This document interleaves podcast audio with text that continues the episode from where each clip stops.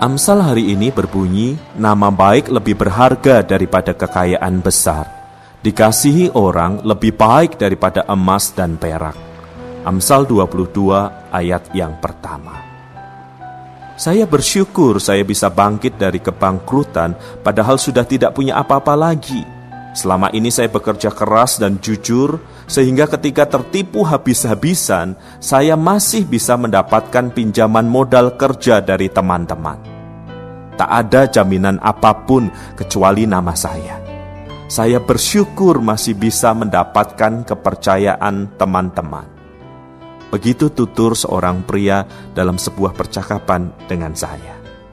Kisah ini mengajar kita tentang pentingnya mempunyai dan memelihara nama baik.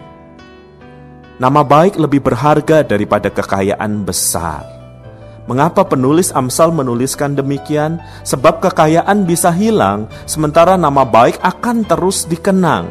Jika kita mempunyai nama baik, maka orang lain dengan senang hati menjalin relasi. Dan bukankah relasi yang baik adalah landasan yang kuat bagi bisnis dan kehidupan kita? Dikasihi orang lebih baik daripada emas dan perak.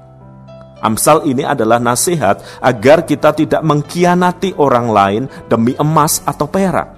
Emas dan perak memang berharga, tetapi jangan sampai kita mengumpulkannya dengan cara menyakiti orang lain. Jangan korbankan nama baik demi keuntungan sesaat. Jangan mengkhianati orang karena harta Peliharalah nama baik dan relasi yang penuh kasih dengan orang lain, sebab inilah modal-modal utama kehidupan kita.